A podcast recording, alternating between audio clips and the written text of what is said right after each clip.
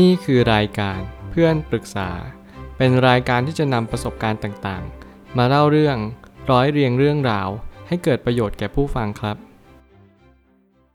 สวัสดีครับผมแอดมินเพจเพื่อนปรึกษาครับ วันนี้ผมอยากจะมาชวนคุยเรื่อง หนังสือ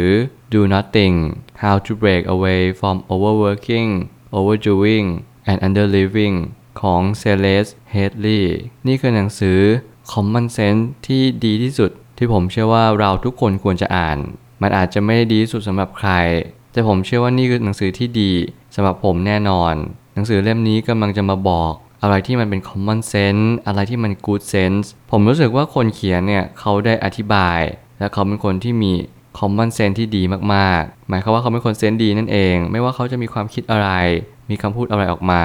นั่นคือความคิดที่ดีที่สุดที่จะตกผลึกให้กับเราทุกๆคน เขามีหลายอาชีพมากๆ ไม่ว่าจะเป็นนักข่าว นักเขียน นักพูด หรือว่าคนให้คำปรึกษาก็ตามแต่ ซึ่งเขาก็มีอาชีพแล้วก็มีความคิดที่คล้ายผมมากเช่นกัน ซึ่งมันอาจจะเป็นเหตุผลที่สำคัญที่ผมก็เลยชื่นชอบแล้วก็ชื่นชมเขามาก แต่ไม่ว่าอะไรก็ตาม ผมก็ยังมีความรู้สึกว่าเขามีความคิดที่ดี ที่เราทุกๆ คนควรจะนำมาอ่านและก็นำมาฟังด้วยเช่นกัน ผมเลยตั้งคำถามขึ้นมาว่า เมื่อการไม่ทำอะไร วงเล็บ บ้าง จะช่วยเสริมสร้างความคิดสร้างสรรค์ และสามารถมีส่วนช่วยลดความตึงเครียด ลงได้อย่างมหาศาล หากเราลองเรียนรู้ในเรื่องของการที่เราไม่ทำอะไรบ้าง หนังสือเล่มนี้เป็นหนังสือที่คนเขียนไม่ได้อยากให้คุณทำอะไรมากเกินไป ไม่ว่าคุณจะทำอะไรก็ตาม จงหยุดให้เป็นจงพักให้เป็นทำอะไรก็ตามแต่จงมีระยะเวลากับมัน มีกรอบเวลาที่ชัดเจน คุณต้องปรับ mindset ก่อนว่าทุกสิ่งทุกอย่างที่คุณทำเนี่ยมันไม่ได้ดีขึ้นจากการที่คุณทำมากเกินไป อะไรที่มากเกินไปไม่ได้แปลว่าดี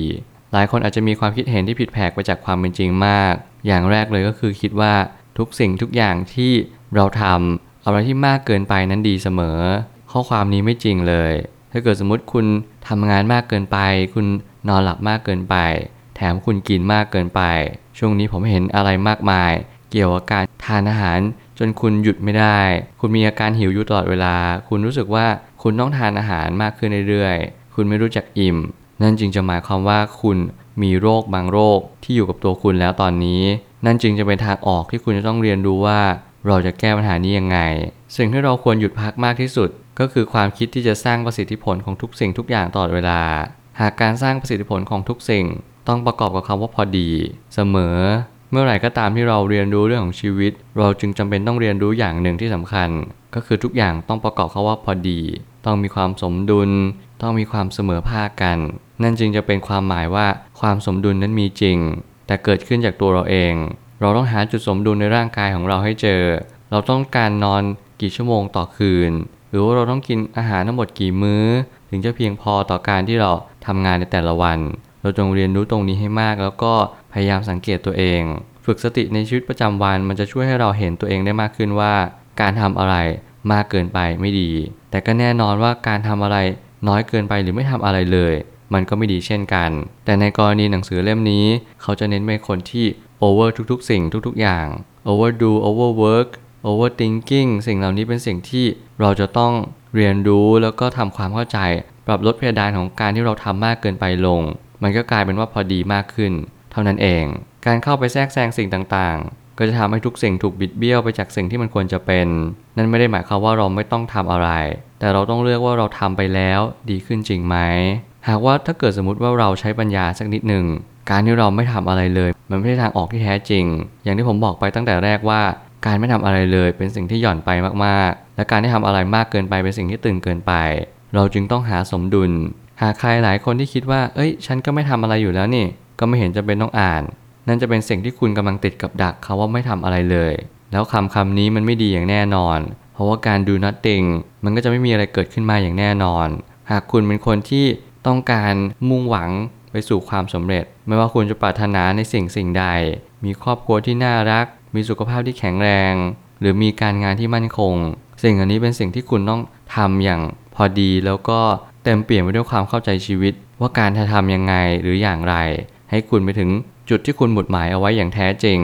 นั่นจึงจะต้องเต็มเปลี่ยนไปด้วยการกระทำอย่างแน่นอน หากคุณกำลังติดกับดักนี้ ขอเพียงแค่คุณเรียนรู้กับมัน อย่าพยายามติดอยู่กับที่ที่หนึ่งแล้วคุณก็บอกว่าที่นี้แหละดีแล้ว นี่คือคอมฟอร์ทโซนนี่คือการที่ฉันไม่ทำอะไรเลย ผมเห็นหลายคนมากที่เขากำลังติดกับดักดูนัตติงเขาไม่ยอมทำอะไร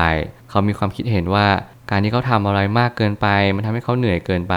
ทำให้เขารู้สึกว่ามันเบิร์นเอาท์มันทำให้เขาไม่มีแรงทำงานไปมากกว่านี้นั่นอาจจะหมายความว่าคุณอาจจะต้องเพิ่มไฟในตัวของคุณเอง เพิ่มพลังชาร์จพลังตัวเอง ให้คุณกลับมาทำงานให้เร็วที่สุด แล้วก็มีประสิทธิภาพมากที่สุด นั่นจึงจะหมายความว่าคุณจะเริ่มเห็นบางสิ่ง ที่เรียกว่าความสมดุล แล้วคุณก็จะกระทำมันอย่างต่อเนื่องพอคุณกระทำมันอย่างต่อเนื่อง นั่นคือสิ่งที่สำคัญที่สุดที่คุณจะเรียนรู้เรื่องของความสมมาตรของชีวิต การงานความรักครอบครัว สุขภาพร่างกายจะดีขึ้นตามมาอย่างแน่นอน หากเราเคยสังเกตเห็นคนที่ต้องทำตัวดูยุ่งตลอดเวลา คือดูเหมือนมีงานทำอยู่ตลอด ไม่เคยหยุดพัก แล้วแถมว่าเจ้านายก็ยังชอบพอคนเหล่านี้ นั่นคือสิ่งที่ผิดพลาดอย่างมหันต์เลย ผมอยากจะเตือนเจ้านายแล้วก็หัวหน้าหลาย ๆ คนที่กำลังยกยอปอปั้น หรือกำลังเห็นดีเห็นงาม กับคนที่พยายามทำงานทุกๆ สิ่งทุกๆอย่างเหมารวมอยู่คนเดียว 1. ไม่ยอมแบ่งงาน 2. เห็นว่าการทำงานเยอะเป็นสิ่งที่ดีที่สุด หรือว่าการทำงานเยอะดูเหมือนเราขยัน นั่นจะไม่ใช่ทางออกที่ดี และนั่นจะไม่ใช่การแก้ปัญหาที่ถูกต้องเลย มันหมายความว่าเราจะต้องเรียนรู้ความพอดีนั่นแหละ ที่ผมเน้นย้ำอยู่เสมอว่า การที่เราทำอะไรก็ตามแต่ จงพอดีเท่านั้น คุณจงรู้หน้าที่ที่พึงรับผิดชอบของคุณเท่านั้น การช่วยเหลือเป็นสิ่งที่ดี แต่การทำอะไรเกินหน้าที่ หรือการที่เรามีคนไหว้วานเราทุกๆวัน เป็นสิ่งที่ไม่ดีอย่างแน่นอน ผมเชื่อว่าทุกคนควรจะมีความเข้าใจซึ่งกันและกัน ทุกคนควรจะเปิดโอกาสให้ตัวเองได้เรียนรู้ ขณะที่เรากำลังทำงานมากคนอื่น แน่นอนเราอาจจะได้ประสบการณ์มากคนอื่น แต่แน่นอนเราก็สูญเสียการที่เราว่างเว้น การว่างเว้นนั่นแหละเป็นไอเดียที่สำคัญ เป็นความคิดสร้างสารรค์ที่สุดบนโลกใบนี้ มีหลายคนมีความคิดไอเดียเกิดจากการที่เราอาบน้ำอยู่ หลายคนเกิดไอเดียระหว่างการทานมื้อกลางวัน หลายคนมีไอเดียระหว่างการ กล่อมนอนลูก สิ่งทั้งหลายทั้งหมดทั้งมวลนี้ นั่นจะเป็นตัวบ่งชี้ที่สำคัญที่สุดว่า เราต้องหาเวลาพักบ้าง เวลาว่างเป็นประโยชน์ มันสามารถทำให้เรามีไอเดียมีความคิดสร้างสารรค์ รวมถึงสามารถที่จะจัดการกับปัญหาส่วนตัวได้มากยิ่งขึ้น หลายคนอาจจะประสบพบเจอการคิดอะไรไม่ออก สมองตื้อ หรือกลายเป็นว่าเราคิดอะไรไม่ออกในสถานการณ์ที่เราต้องคิด ตัดสินใจกับเหตุการณ์เฉพาะหน้า นั่นจึงจะหมายความว่าเราจำเป็นจะต้องหาเวลาว่างสักนิดหนึ่ง ลองจิบชาจิบกาแฟเล็กๆ น้อยๆ ดื่มน้ำอุณหภูมิปกติให้มาก นั่นจึงจะหมายความว่าเราจะต้องเรียนรู้จะไม่ทำอะไรเลย คุณจึงจะเป็นกลุ่มที่เหมาะที่สุดในหนังสือเล่มนี้ แล้วผมก็อยากแนะนำให้คุณอ่านหนังสือเล่มนี้จริง ๆ สุดท้ายนี้จุดเริ่มต้นไม่ได้เริ่มต้นจากสิ่งอื่น แต่กลับกลายเป็นเริ่มต้นจากตัวเราเอง ความคิดที่ถูกต้องนำมาซึ่งผลลัพธ์ที่ถูกต้อง จงฟังคนที่มีความคิด การกระทำและคำพูดที่ถูกต้องอยู่เสมอ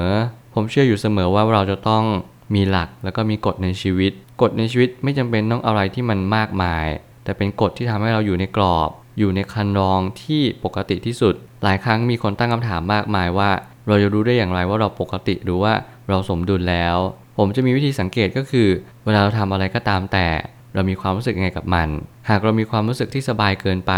เราจงอย่าทำแบบนั้นบ่อยๆเพราะมันจะสร้างนิสัยความเคยชินและอีกอย่างหนึ่งคือเวลาเราทำอะไรแล้วเราสึกตึงเครียดมากๆ เราก็เรียนรู้กับมันว่ามันมีประโยชน์หรือเปล่า ไม่ว่าอะไรก็ตามแต่สบายเกินไปก็ไม่ดี เครียดเกินไปก็ไม่ดีเช่นกัน แต่เราต้องดูเหตุผลว่าเวลาเครียดเนี่ยมันดีหรือไม่ดีอย่างไร หลายคนจะมีอาการที่ว่ามีความเครียดอะไรเข้ามา ฉันก็ไม่เอาเลย ซึ่งในความเป็นจริงความเครียดในระดับที่พอดีเนี่ยเป็นสิ่งที่สร้างเสริม และก็สามารถพัฒนาตัวเองได้ดียิ่งขึ้นได้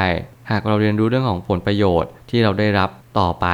เราก็จะเรียนรู้ว่าความเครียดเนี่ยมันมีประโยชน์นะ หากว่ามันอยู่ในระดับที่พอดี พออะไรที่มันพอดีมากขึ้น เราก็จะมีความเข้าใจชีวิตมากขึ้น สบายที่มันพอดี ความเครียดที่มันพอดี นี่จะเป็นสิ่งที่สร้างสมดุลให้กับชีวิตมากที่สุด แล้วคุณก็จะสามารถดูนัตติงกับชีวิตได้